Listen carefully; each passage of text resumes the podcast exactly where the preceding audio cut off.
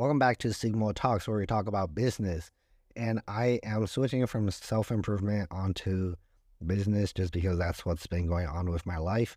And I'm going to meet with a future client in about an hour from now. I'm hoping to get them signed on, uh, get the contracts written and signed as well. And I'm doing these services for free to be able to get testimonials and credibility and also provide service uh, services to other people.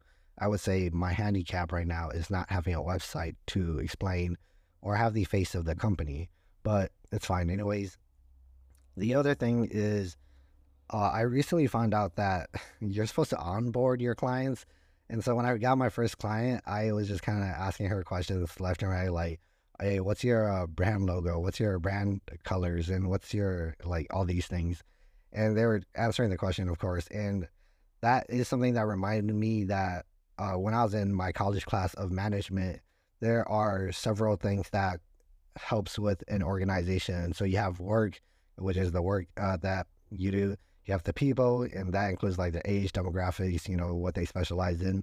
And you have the formal culture, which is the professional talking, all the things that you do, just formal stuff. And then you have informal. And so it's those four together. And I realized my onboarding process was more informal, where you just ask the questions, you just talk to them, text them. And I didn't realize that, okay, maybe I should have a form to onboard these clients and not have to ask these questions left and right and wait for a response. And so I finally just set up like a Google form to onboard the clients. I uh, have like a lot of questions to ask them to understand their personas, to understand their goals and what services that they want. And uh, see if they have a marketing budget that they can allocate towards advertising as well. And that would definitely help and not have to ask a lot of questions. I like to keep things really simple, just do the work for them. And uh, yeah. But otherwise, I didn't understand that like you needed an onboarding process. And some people who like are in business already, they'll be like, well, duh, you need one. But these are things that like I didn't even think about. And it's one of those things that you have to consider, uh, which is the unknown unknown where you don't know what you don't know, and that could be detrimental to your business. And when we prioritize some things over the other, sometimes we have opportunity costs that we don't realize as well. You know, perhaps we're doing something when uh, another process or like another thing you can do will help you get there like two times faster, but you're just not aware of that. And so, you know, I'm glad to understand that, like, okay, an onboarding process is important instead of just asking and waiting for uh, a bunch of replies. And not only that, but it makes things smoother. And once you just get those things out of the way, then they can focus on their aspects of their business, uh, which is your clients, of course.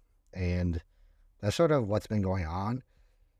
Uh, additionally, I am going to be reaching out to more people, hopefully trying to get uh, actual paid service. I want to be able to make some money and eventually just prove that I can do business and provide excellent marketing services, increase leads, increase interactions, increase followings, while um,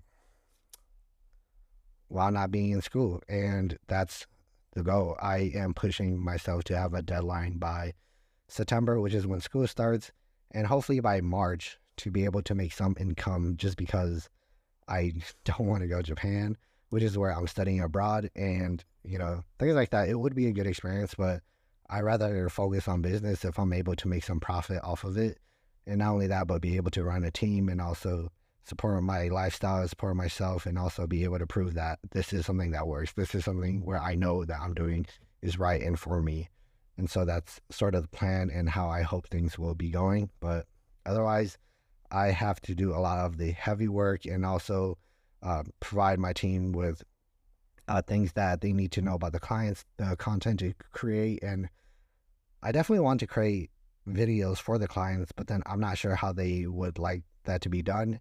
Not only that, but I don't know if I have the equipment for that, but we'll have to see. And uh, yeah, sort of see how it goes. And once I have more of an update, I'll talk more about it. But future podcasts might include more of like the small things that goes on in this entrepreneurship journey.